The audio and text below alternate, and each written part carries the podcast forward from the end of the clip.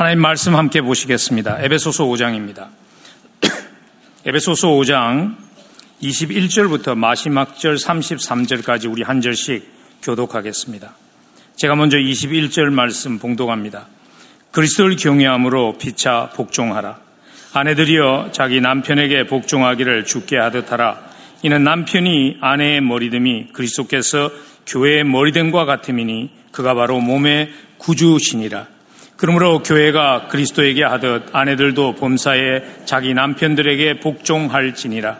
남편들아 아내 사랑하기를 그리스도께서 교회를 사랑하시고 그 교회를 위하여 자신을 주심같이 하라.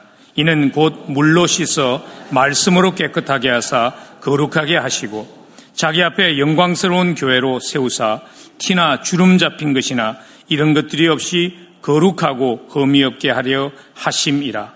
이와 같이 남편들도 자기 아내 사랑하기를 자기 자신과 같이 할지니 자기 아내를 사랑하는 자는 자기를 사랑하는 것이라.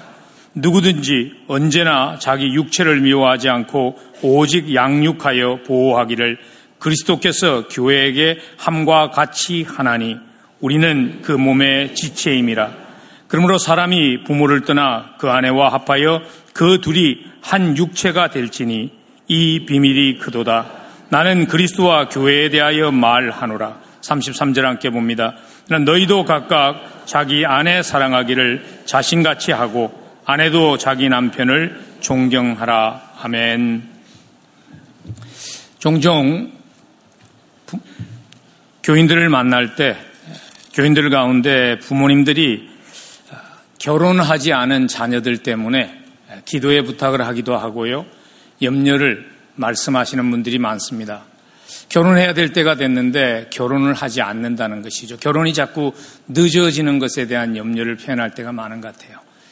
여러분, 그러나 우리가 꼭 잊지 말아야 하는 것은 이것입니다. 성경은 꼭 결혼해야 된다고 말씀하시지 않습니다.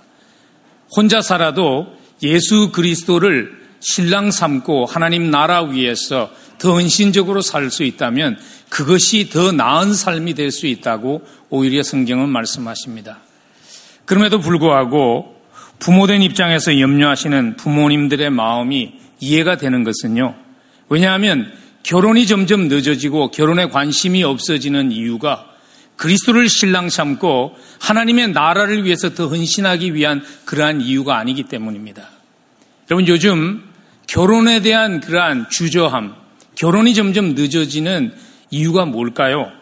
그 이유 중에 하나는요, 결혼에 대한 두려움입니다. 결혼이라는 것에 대해서 끊임없이 세상의 매스컴이 보여주고 들려주는 부정적인 메시지 때문에 결혼에 대한 두려움 때문에 결혼이라는 결정이 굉장히 중요한 결정이죠. 그러다 보니까 주저하고 망설이게 되는 경우가 얼마나 많은지 모릅니다. 미국에서 굉장히 그 인기 있는 코미디언이거든요. 젊은 사람들에게는 아마 굉장히 잘 알려진 분인데 크리스 락이라는 사람이 코미디언이 항상 결혼을 이렇게 빚고 와서 말해요. 싱글로 외롭게 살겠습니까? 아니면 결혼해서 지겹게 살겠습니까? 그렇게 얘기해요. 근데 여러분 이게 사실 상당히 많은 젊은이들에게는 이 두 가지의 선택의 여지밖에 없는 것처럼 생각하게 한다는 것이죠. 그래서 나온 대안이 뭐냐면 결혼에 대한 두려움이 나온 대안이 뭐냐면 동거입니다. 요즘 최근에 나온 그러한 그 통계에 의하면요. 젊은이들이 절반 이상이 결혼하지 않고 동거한다는 통계가 나왔어요. 왜냐하면 함께 살아보지 않고 서둘러 결혼을 했기 때문에 불행한 결혼 생활을 하거나 아니면 금세 이혼을 하게 된다는 그러한 생각 때문에 살아보고 하자는 생각을 한다는 것이죠. 근데 여러분 아세요? 그것이 사람의 생각이지 결과는 꼭 그렇지 않다는 것. 어떤 분이 조사를 했어요. 그러면 동거한 사람들이 결혼한 사람들보다 더 행복하게 사는가? 아닙니다. 동거해서 시작한 결혼 생활이 결혼으로 시작한 결혼 생활보다 이혼율이 훨씬 높다는 거예요. 그 이유가 여러 가지가 있지만 그 중에 하나는 뭐냐면 헌신되지 않게 마음껏 자기 마음대로 살아가는 그러한 모습들이 익숙해진 것이 결혼한 후에도 그것이 carry over 되기 때문에 그대로 연장되기 때문에 결혼이 오히려 동거한 결혼이 깨지는 확률이 훨씬 높다는 그런 통계 결과가 나왔어요.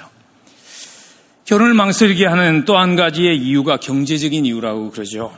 결혼하게 되면 혼자 먹고 살기도 어려운데 두 사람 먹고 사는 건 힘들다. 그래서 경제적으로 어느 정도 기반을 잡고 난 후에 결혼을 해야 되겠다. 자녀들이 그 요즘 보면 경제적인 것에 대한 컨선이 굉장히 많은 것 같아요. 근데 그것도 사람 생각이지 실제로는 그렇지 않다는 통계가 나왔어요. 한 벌써 꽤나 시간이 지난 것 같아요. 1992년도에 은퇴한 사람들에 대한 현황 조사를 했는데요.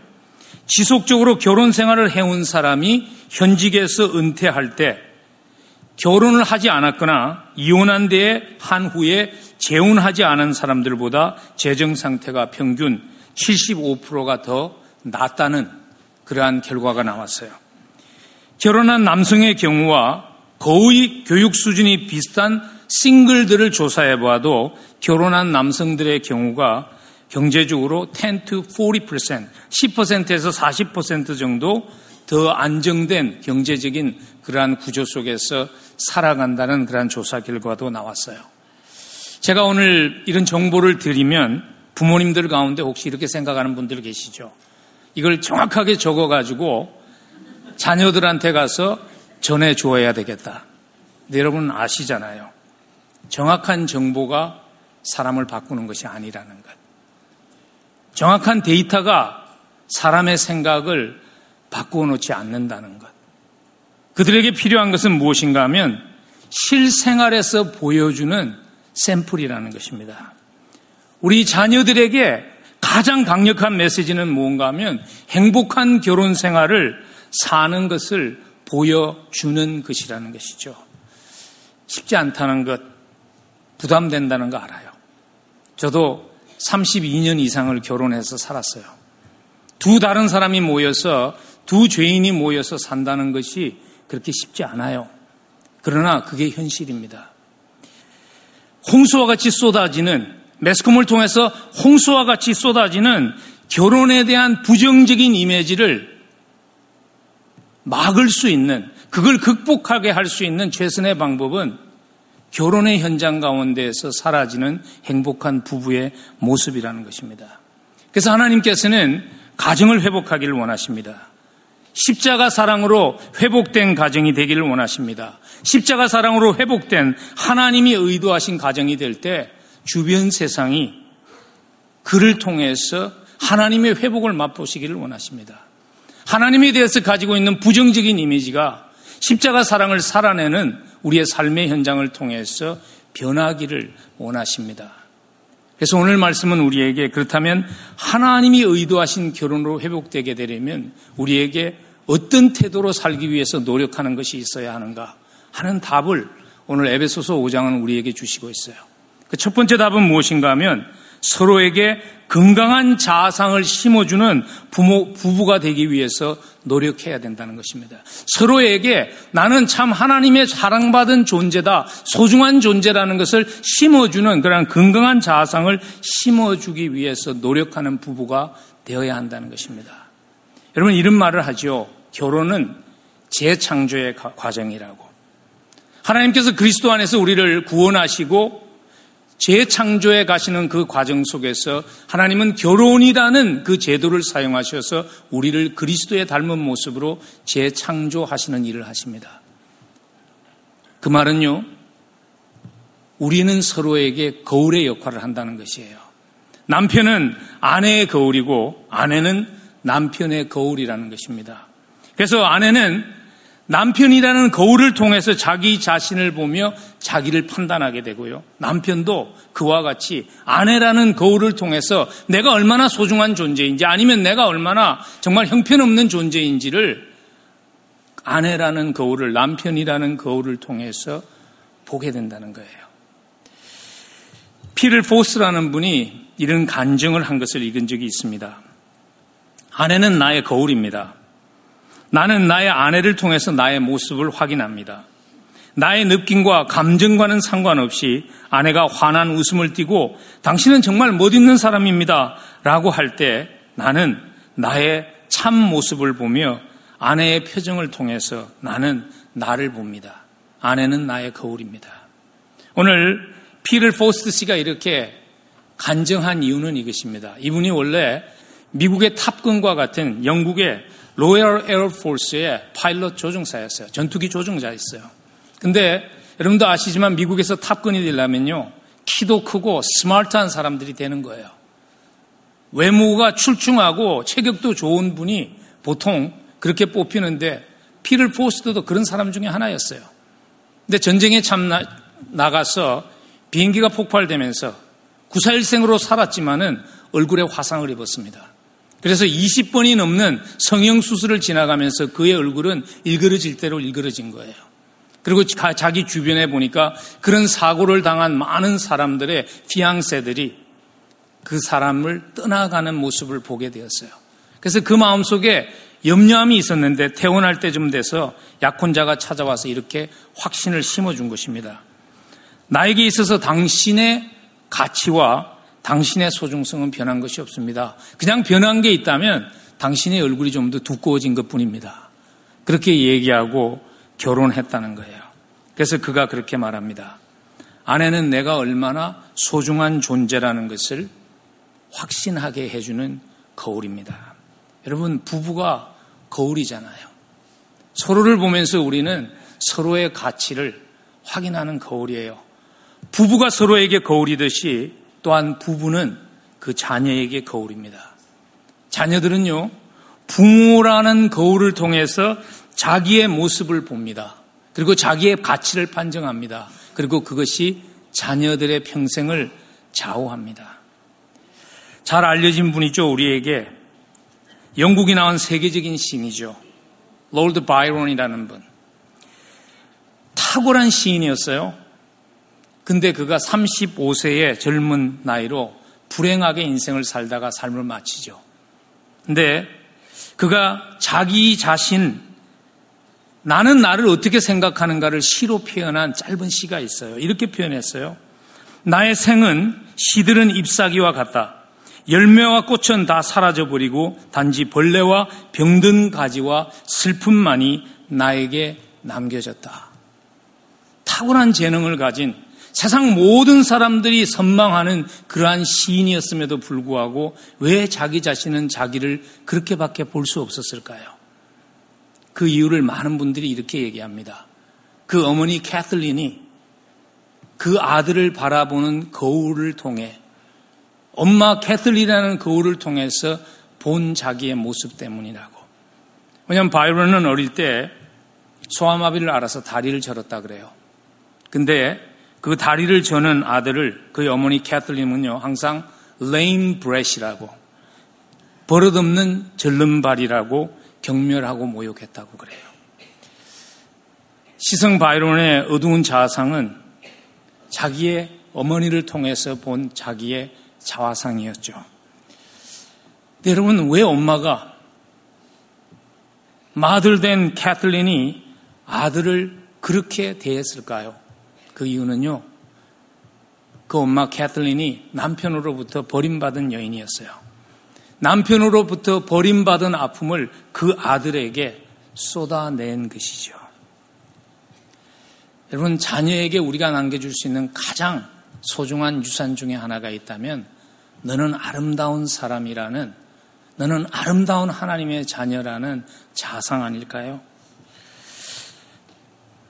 가정사역 전문가인 데니스 레이니라는 분이 이런 책을 썼어요. 당신의 파트너에게 건전한 자아상을 심어주는 방법이라는 책에서 그가 이런 말을 합니다. 당신의 결혼의 성공과 실패가 당신의 짝의 자존감의 상태에 달린 것은 물론이거니와 성공적인 자녀 양육과 당신의 삶 전체의 승패도 당신의 파트너의, 당신의 아내의, 당신의 남편의 자존감에 달려 있습니다. 건강한 자아상을 가지는 것이 얼마나 중요하다는 것 설명하지 않아도 우리가 너무 잘 알죠. 우리가 부부의 삶을 살면서 함께 살면서 일어나는 많은 문제들 그 뿌리에 내려가 보면 근본적인 원인이 뭐냐면 병든 자존감일 때가 얼마나 많은지 모릅니다. 남편이 가정도 돌보지 않고 직장에 미쳐서 또는 취미 생활에 미쳐서 살아가는 그 일, 왜 그럴까요? 왜냐하면 건강하지 못한 자아상 때문이죠. 왜 자꾸 사람들과 비교하면서, 다른 사람들과 비교하면서 서로에게 만족하지 못할까요? 왜냐하면 자아상의 문제죠. 왜 살아가면서 잘못할 수 있는데 잘못했다고 인정하지 못하고 잘못했을 때 쉽게 용서하지 못할까요?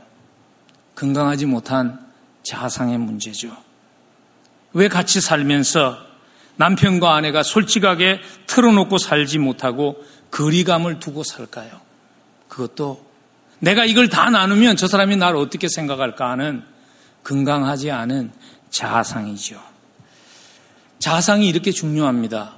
근데 우리가 살고 있는 이 세상은요, 건강한 자아상을 가지고 살기에 좋은 환경이 아닙니다.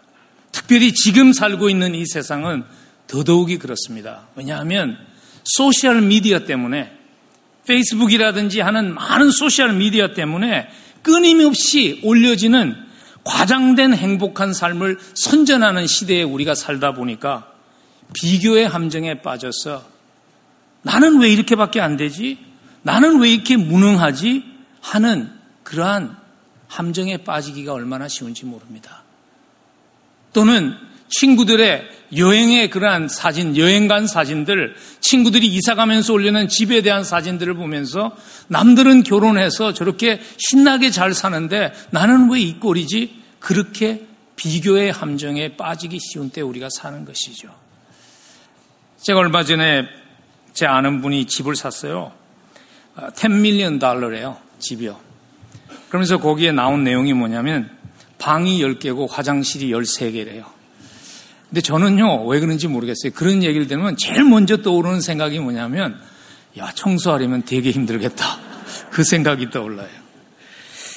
여러분, 세상은 건강한 자아상을 가지게 도와주는 곳이 아닙니다. 우리의 가정이 우리를 건강한 자아상을 가지게 하지 못한다면 우리는 세상에서 건강한 자아상을 가질 수 없습니다. 어떻게 하면 아내와 남편이 우리가 그리스도 안에서 너무나 소중한 존재라는 것 확신하며 살 수 있도록 서로를 도울 수 있을까요? 오늘 에베소서 5장 21절 말씀부터 이하의 말씀은요, 그 구체적인 방법을 우리에게 주세요. 크게 두 가지의 방법을 우리에게 주세요. 그 중에 하나가 이것입니다. 나만의 만족을 추구하기보다는 서로 섬기기 위해서 노력하라고 말씀하십니다. 그 말씀이 바로 21절이 우리에게 주시는 메시지입니다. 우리 21절 함께 다시 한번 읽을까요? 그리스도를 경외함으로 피차 복종하라. 여러분 사실 오늘 본문 말씀을 읽으면서 어떤 마음이 드셨는지 모르겠어요. 아내들이 특별히 오늘 이 말씀을 읽으면서 그런 생각이 들지 않았는지 모르겠어요. 이거 시대적으로 너무 뒤진다. 왜냐하면 오늘 한글 성경에서 번역할 때 복종이라는 단어를 썼어요. 근데 여러분, 21절을 읽지 않고 22절로 건너뛰기 때문에 그런 생각이 드는 거예요. 성경은요, 여자에게만, 아내에게만 남편에게 복종하라고 얘기하지 않았어요. 그 말을 하기 전에 21절에서 그리스도를 경외함으로 서로 복종하라, 피차 복종하라. 근데 복종하는 방법이 다르다는 것이죠. 남편은 아내에게 생명 주듯 희생적인 사랑으로 사랑하는 것을 통해서 아내에게 복종하는 방법이 다른 것이지 다 복종하게끔 부름받았다는 것을 기억하라는 거예요. 오늘 여기서 피차 복종하라는 말의 의미는 뭐냐면요. 상대방의 필요를 더 생각하는 그러한 성김의 삶을 살라는 것입니다. 오늘 피차 복종하라는 말씀의 핵심은 뭐냐면 내 필요만 생각하지 말고 상대의 필요를 먼저 생각하고 채워주는 삶, 그게 성김의 삶이죠. 그렇게 살라는 거예요. 사실 오늘 성경이 우리에게 말씀하시고 있는 것은요, 오늘날 세상 사람들이 원하는 것과는 너무나 상반되는 것이죠. 결혼의 목적이 자기 만족이 아니라 서로를 섬기기 위한 것이라는 그 하나님의 말씀의 원리는 오늘날 많은 사람들이 결혼하는 목적과는 너무나 다른 것이죠. 그럼 오늘날 많은 사람들이 무엇 때문에 결혼할까요? 조사했는데요. 결과가 뭐냐면 상대를 통해서 나의 만족을 채우기 위한 것이라는 그 결과가 나왔어요. 그런 것을 보여주는 그러한 여러 가지 증거들이 있습니다. 그 중에 하나가 미국의 그 방송 진행자, 진행자이며 코미디 작가인 밥 필립스라는 사람이 이런 글을 썼어요. 모든 남자가 기대하는 이상형의 아내는 누구일까? 그러면서 이렇게 썼어요. 언제나 아름답고 명랑하며 미남들이 주위를 졸졸 따라다녔으나 다 버리고 나를 선택한 여자. 두 번째는 쇼핑을 세상에서 제일 싫어하는 여자. 남편이 집안일 돕는 것을 결코 바라지도 생각지도 꿈꾸지도 않는 여자.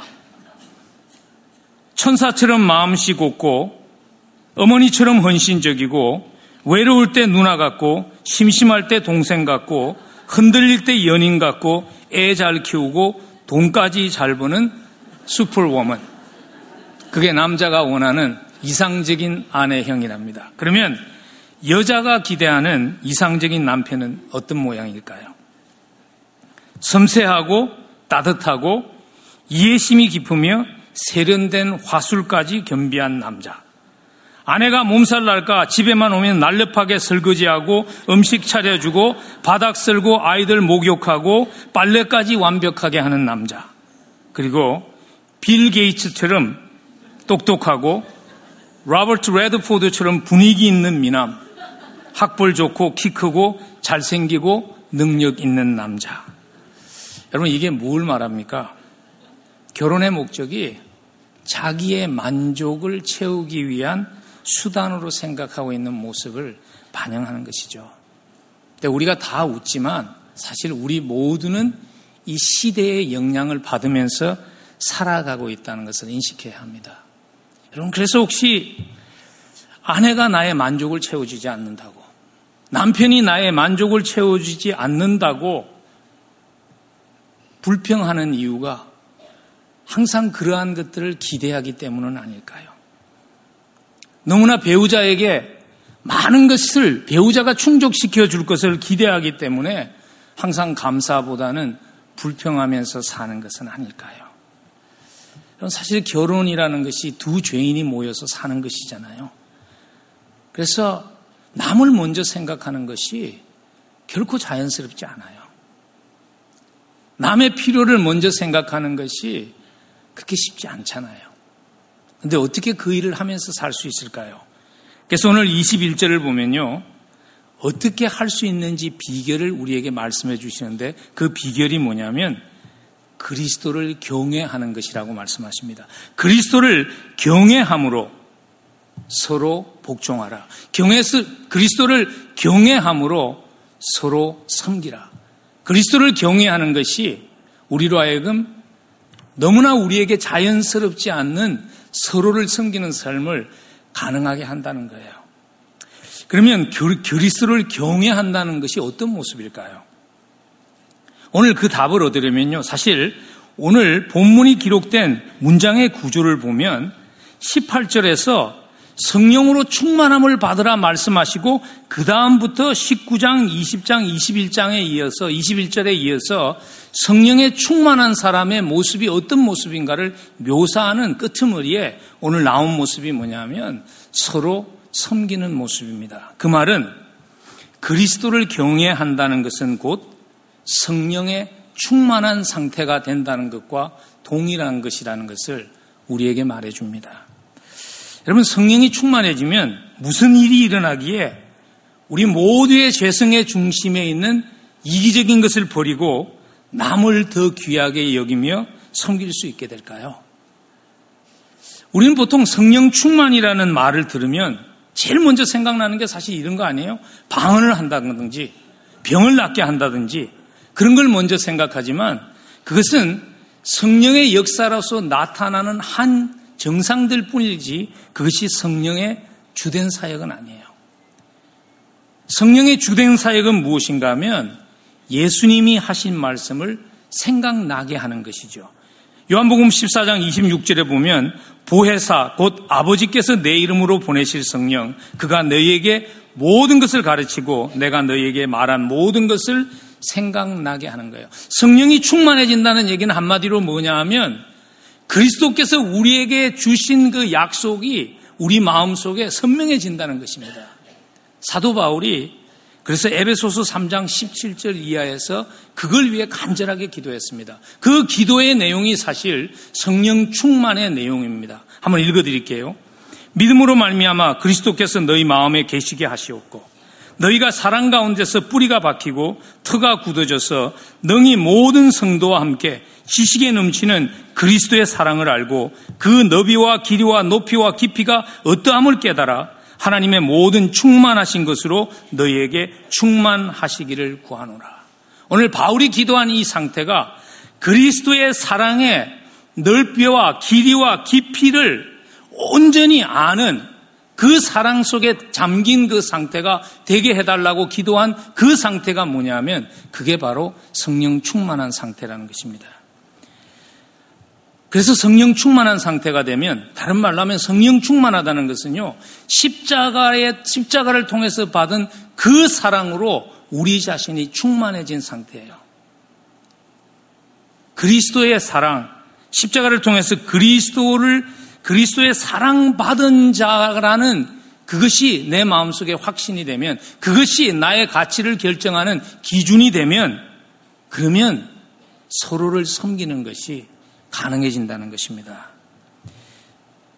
여러분, 나의 가치라는 것이 상대가 나를 어떻게 대하는가에 따라서 좌우되는 것이 아니라 나의 가치가 이미 예수 그리스도가 십자가에서 생명 줄이만큼 소중한 존재라는 확신이 있으면 섬길 수 있죠. 근데 그 확신이 없으면 섬기지 못하죠. 솔직히 우리 그런 마음 있잖아요. 내가 종이야? 왜 내가 매번 해야 돼? 자꾸 해버렸다면 버릇 없어져? 그런 생각하죠. 남자들은 이런 생각하잖아요. 결혼할 때 선배들이 뭐라 그랬어요? 초기에 꽉 잡아야 된다고 그랬잖아요. 왜 그래요? 왜냐하면 내 가치라는 것을 상대방이 나를 어떻게 대하는가로 결정 짓기 때문에 그런 태도가 들어오는 것이에요. 부부싸움을 하고 나서 꼭 이겨야 하는 이유가 뭘까요? 여러분, 안 싸우세요? 근데 싸우고 나면 내가 꼭 이겨야 하는 이유가 뭘까요? 왜냐하면 지면 내가 가치 없이 느껴지잖아요. 그래서 꼭 이겨야 되는 거잖아요. 얼마 전에 가슴 아픈 얘기를 들었어요.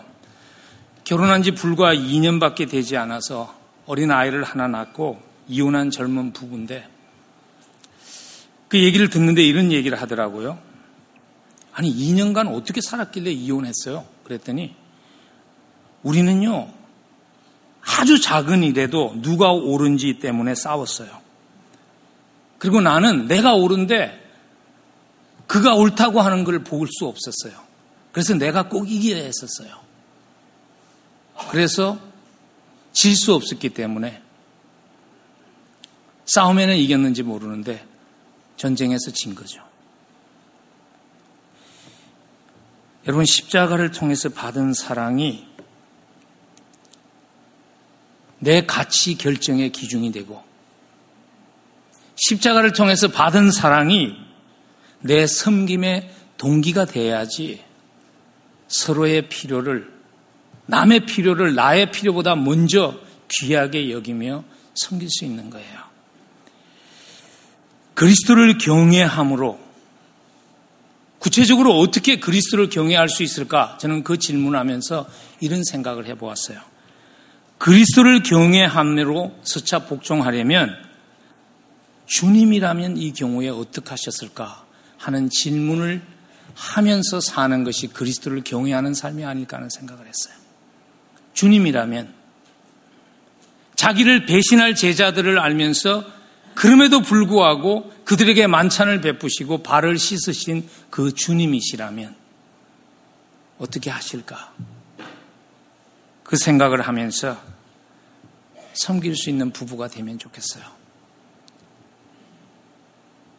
서로의 필요를 채워주는 그리고 서로를 세워줄 수 있는 그러한 부부가 될 수 있기를 간절히 축복합니다. 마지막으로 하나님이 의도하신 결혼을 회복하기 위해서 우리에게 필요한 또 한 가지의 태도는 이것입니다. 존중과 사랑이라는 두 기둥으로 우리의 결혼이라는 집을 지어야 합니다. 오늘 본문 말씀에 보면요. 오늘 사실 본문 말씀이 많은 오해를 받는 이유 이미 말씀드렸지만은 복종이라는 단어 때문에 그렇거든요. 아내들이여 자기 남편에게 복종하기를 죽게 하듯 하라. 이렇게 말씀하시고 25절에 가서는 남편들을 아내 사랑하기를 그리스도께서 교회를 사랑하시고 그 교회를 위하여 자신을 주신 같이 하라. 많은 분들이 그런 오해를 합니다. 성경이 오래전에 써졌기 때문에 그때는 이게 통할지 모르지만 올해는 요즘은 안 통합니다. 여러분 에베소서가 써졌을 때는요 지금보다도 이 말씀을 하시기가 더 어려운 때였어요. 왜냐하면 에베소서가 써졌던 그 지역은 헬라 문화권에 있었는데 헬라 문화권에 있어서 여자라는 것은 물건이었어요. 그 물건이 하는 역할은 뭐냐면 애를 낳고 애를 키는 역할만 하는 것이 여자였어요. 그리고 남편들에게 있어서 아내만이 나의 사랑의 대상이라는 관념이 없었어요. 정조관념이 없는 시대가 에베소서가 써졌던 헬라 문화권의 시대예요. 그럼에도 불구하고 하나님의 말씀이 아내는 남편에게 복종하고 남편은 그리스도가 교회를 위해서 생명 주신 것처럼 사랑하라 하신 이유는 무엇인가 하면요. 그것이 가정을 살리는 방법이기 때문에 그래요. 근데 바울의 마음속에 오늘 에베소서에서는 사도 바울의 마음속에 오해가 있을 수 있다는 것을 생각한 것 같아요. 그래서 그가 마무리 지으면서 33절에 가면요. 똑같은 원리를 이렇게 요약해요. 그러나 너희도 각각 자기 아내 사랑하기를 자신같이 하고 아내도 자기 남편을 어떻게 하라고요? 존중하라. 이 말씀이 우리에게 말하는 것은 여기서 아내가 남편에게 복종하라는 그 말의 의미가 뭐냐면 남편을 존중해 주라는 의미라는 것을 우리에게 말해 줍니다. 왜냐하면 하나님이 남자와 여자를 다르게 지었어요.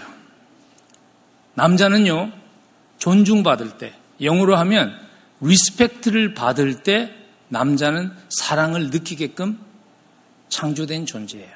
아내는 자기를 위해서 희생이 나타난 모습이 있을 때 아내는 사랑을 느끼도록 창조된 존재라는 거예요.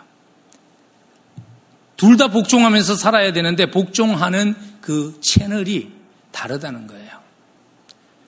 그래서 하나님이 의도하신 결혼이 되려면 존중과 사랑이라는 두 기둥 위에 결혼이라는 집이 지어져야 합니다. 그러면 저희가 물어야 할 첫 번째 질문은 이것이죠. 남편들은 어떨 때 존중했다고, 존중을 받았다고 느낄까요? 아내들은 그 답을 아시나요? 내가 어떻게 할 때 우리 남편은 존중받았다고 느낄까? 오늘 하나님의 말씀을 보면 창세기로 돌아가죠. 31절에 보면 사람이 부모를 떠나 그의 아내와 합하여 그들의 한 육체가 될지니라 그 말씀을 지금 창세기에서 인용해 오면서 바울은 지금 창세기의 원리를 우리에게 전달하기를 원하는 것입니다. 남자는 언제 존중받았다고 느끼는가 하면요. 아내가 하나님이 창조하신 원래의 모습대로 돕는 배필이 되어줄 때입니다. 여러분 창세기에 보면 하나님께서 여성을 창조하죠. 이불을 창조하죠. 그러면서 주신 역할이 뭐냐면 돕는 배필이 되라는 거예요. 여러분 돕는 배필이 되라는 그 말에 깔려 있는 의미는 뭐냐면 부족하니까 돕는다는 거예요. 여성이 살아갈 수 있는 세 가지의 삶에 선택할 수 있는 모습이 있다 그래요. 하나는 돕는 배필로 사는 것. 두 번째는 바라는 배필로 사는 것. 세 번째는 포기한 배필로 사는 것이랍니다. 바라는 배필은 뭐 이런 거잖아요. 아, 왜 이 남자는 저 다른 남편들 같이 못해? 그게 바라는 거죠. 그리고 포기한 사람은 어떤 사람이죠? 아, 인간은 안 돼. 그냥 포기하고 강아지나 열심히 키우면서 살아야지. 그게 포기한 배필이에요. 근데 문제는 뭐냐면 바라는 배필도 불행하지만 포기한 배필도 행복해지지 않는다는 거예요. 저는 이때까지 말이죠. 결혼해서 살면서 더 이상 남편에게 소망을 둘 수 없어 포기한 사람을 그래서 나는 너무나 자유롭고 행복하다고 말하는 사람을 만난 적이 없어요. 왜냐하면 하나님이 우리를 그렇게 창조하지 않았어요. 제가 그 말씀을 드렸잖아요. 우리는 서로의 거울이라고. 기억하시는지 모르겠어요.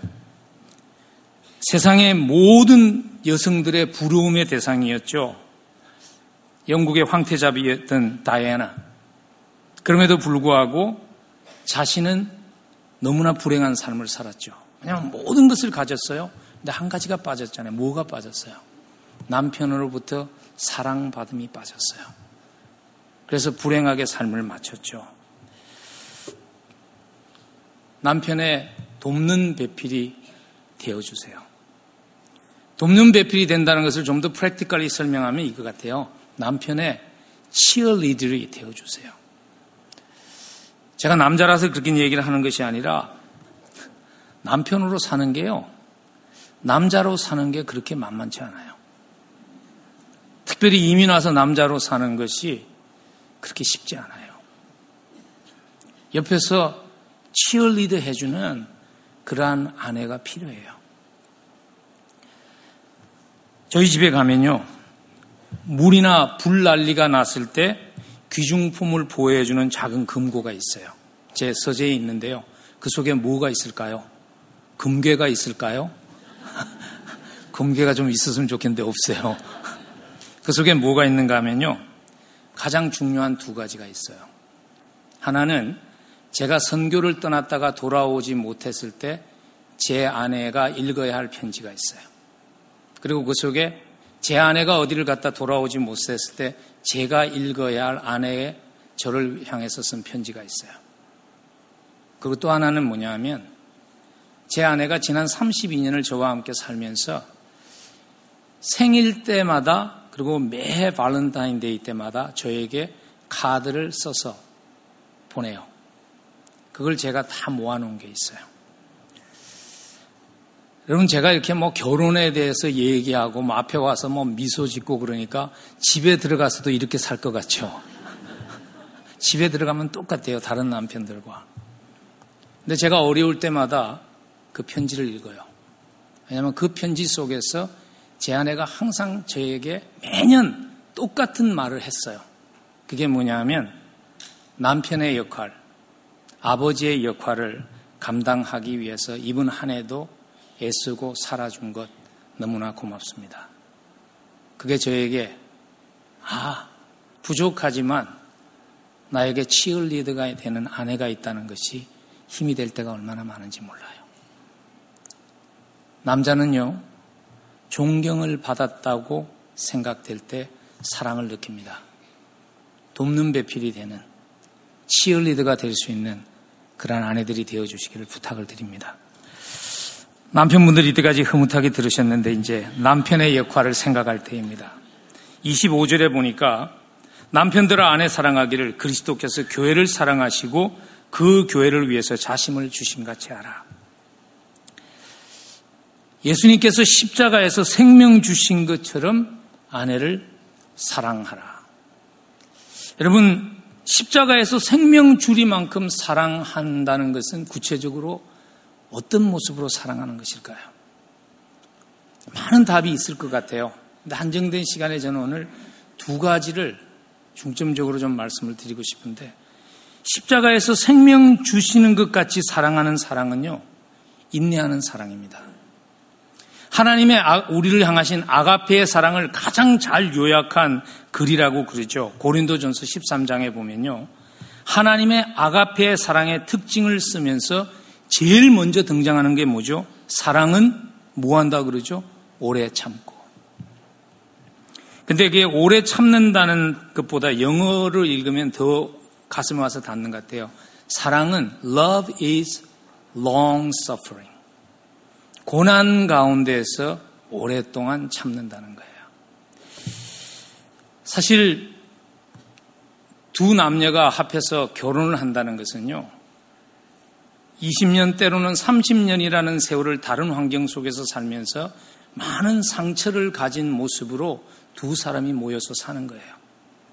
그래서 어떤 환경에서 왔는가에 따라서 상처의 깊이가 우리의 배우자의 상처의 깊이가 굉장히 깊을 수 있습니다. 그래서 때로는 상처가 깊으면 깊을수록 사랑이라는 것을 받아들이는 것이 어려울 때가 있어요. 오늘 26절에 보면 이런 말씀을 하시죠. 물로 씻어 주님께서 말씀으로 깨끗하게 한 것처럼 십자가의 사랑으로 아내를 사랑하라. 근데 여러분, 상처가 있으면요, 물로 씻으면 어떻게 돼요? 아프죠. 그래서 씻는 것을 거부하게 되죠. 함께 살아가면서 혹시 내가 계속 사랑을 표현하지만 사랑을 받지 못하는 배우자와 살고 있다면요. 여러분 기억하십시오. 그것은 내 사랑을 무시하는 것이 아니에요. 그 배우자 속에 있는 아픔 때문이라는 것을 기억하는 것이 필요합니다. 그리고 인내하며 회복되어서 사랑을 사랑으로 받을 때까지 기다려주고 계속 사랑해주고 계속 인내해주는 것이 그것이 십자가 사랑 아닐까요? 예수님이 우리를 그렇게 사랑하셨잖아요. 예수님 우리를 그렇게 사랑하시기 때문에 우리가 그리스도의 사랑의 대상으로 지금도 살고 있는 것 아닙니까? 십자가에서 생명 주신 것처럼 사랑하는 것은 인내하는 사랑입니다. 그리고 십자가에서 생명 주신 것처럼 사랑하는 사랑은 용서하는 사랑입니다. 여러분 함께 살다 보면 상처받고 용서해야 되는 일들이 많이 생기죠. 아무것도 아닌 작은 일들이 아픔을 줄 때가 많이 있죠. 용서할 수 있어야 합니다. 삶이 힘들 때 아내도 힘드니까요. 비교하면서 불평하는 것. 남자에게 아픔으로 남죠.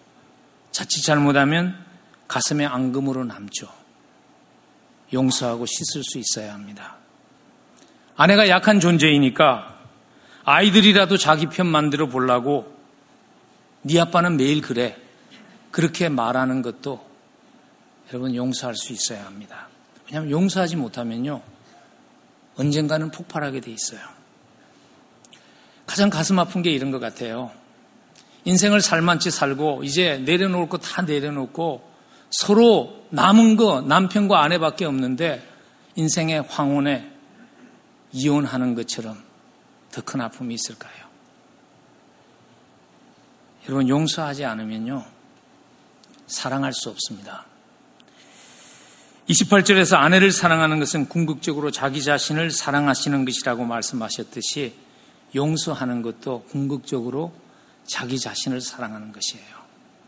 용서하지 않으면 상대방에게만 아픔을 주는 것 같지만 사실은 자기 자신도 그 아픔 속에 갇혀서 사는 거잖아요.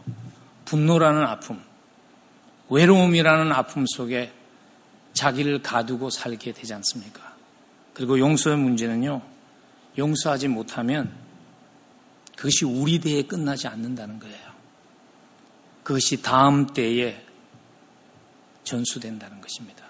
우리 자녀들이 용서하지 못하고 살아가는 부모의 모습을 통해서 그들이 그들의 삶에서 대가를 지불하게 된다는 것입니다. 근데 용서가 쉽지 않습니다. 십자가 은혜가 아니면 용서가 불가능합니다. 그래서 오늘 본문 말씀은 끊임없이 십자가로 돌아가는 거예요. 그리스도께서 교회를 사랑하시고 위하여 자신을 주심 같이 하라. 십자가를 통해서 받은 그 사랑만이 우리의 결혼이라는 여정을 살아갈 수 있게 하는 능력이라는 것이죠.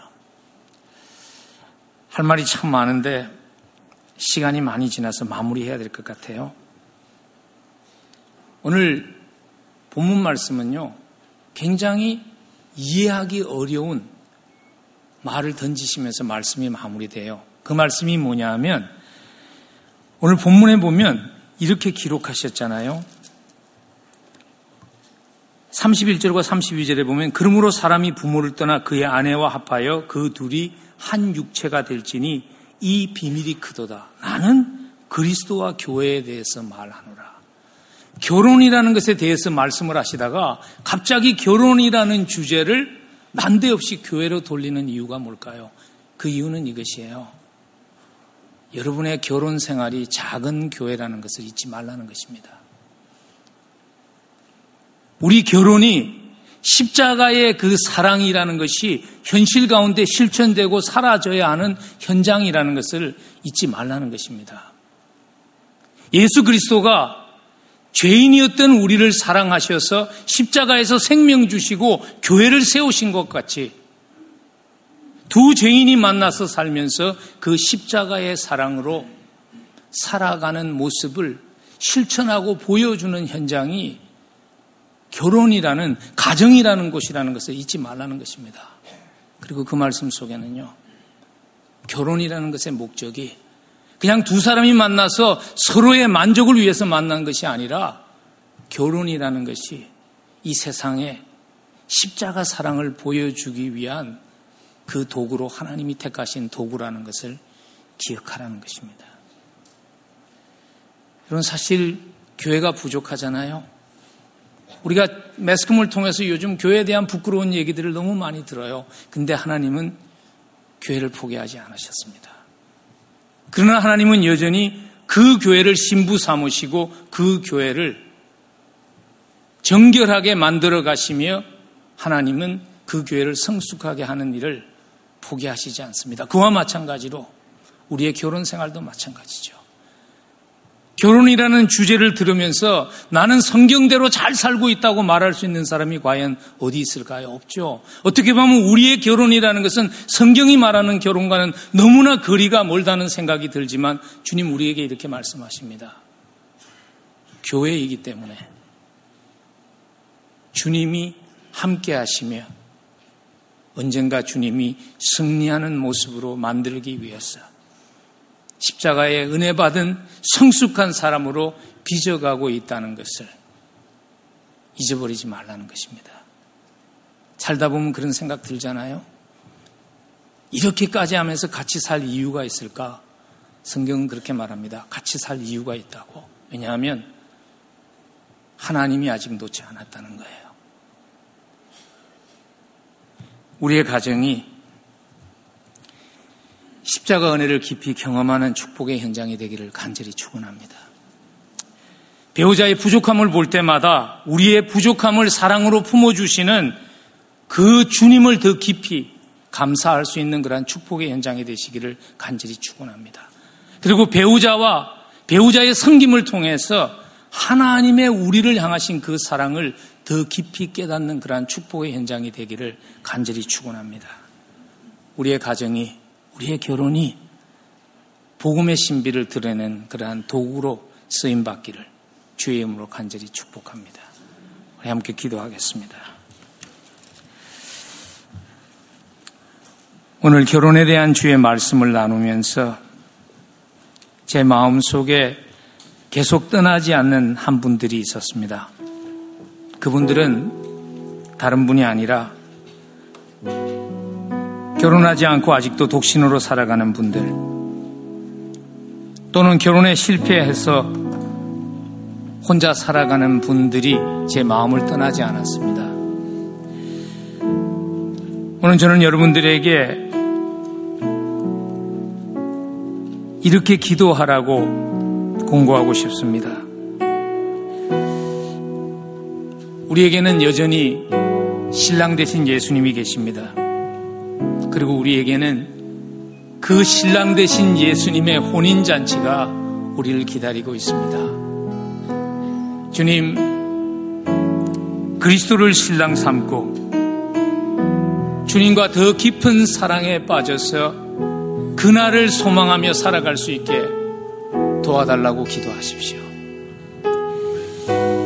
결혼한 우리들은 이렇게 기도하면 좋겠습니다. 주님,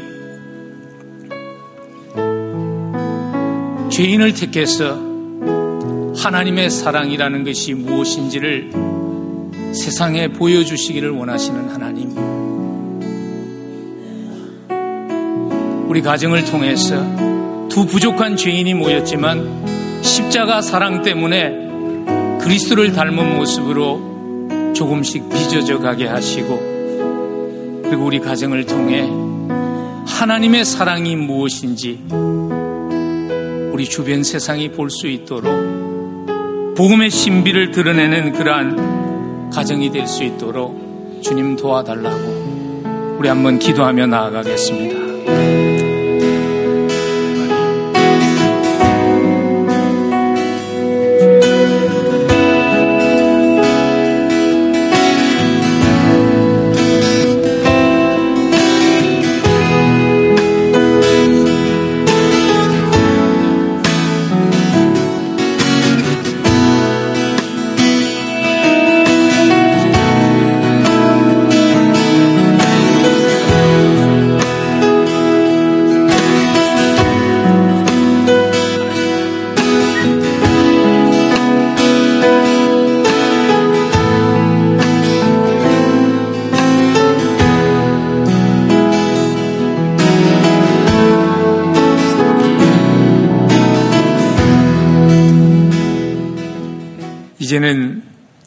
우리의 신랑 대신 우리 주 예수 그리스도의 한량없는 은혜와 죄인을 아들의 신부 삼아 주신 하나님 아버지의 무한하신 사랑하심과 이 땅을 살며 십자가 은혜 삶 속에서 살아낼 수 있도록 함께 해주시는 성령님의 함께 하시며 동력하심이 주님 십자가 사랑 때문에 사랑하고 십자가 사랑 때문에 소망하며 이 세상을 밝히는 빛으로 소금으로 살아가는 가정, 살아가는 하나님의 자녀 되게 해 주옵소서.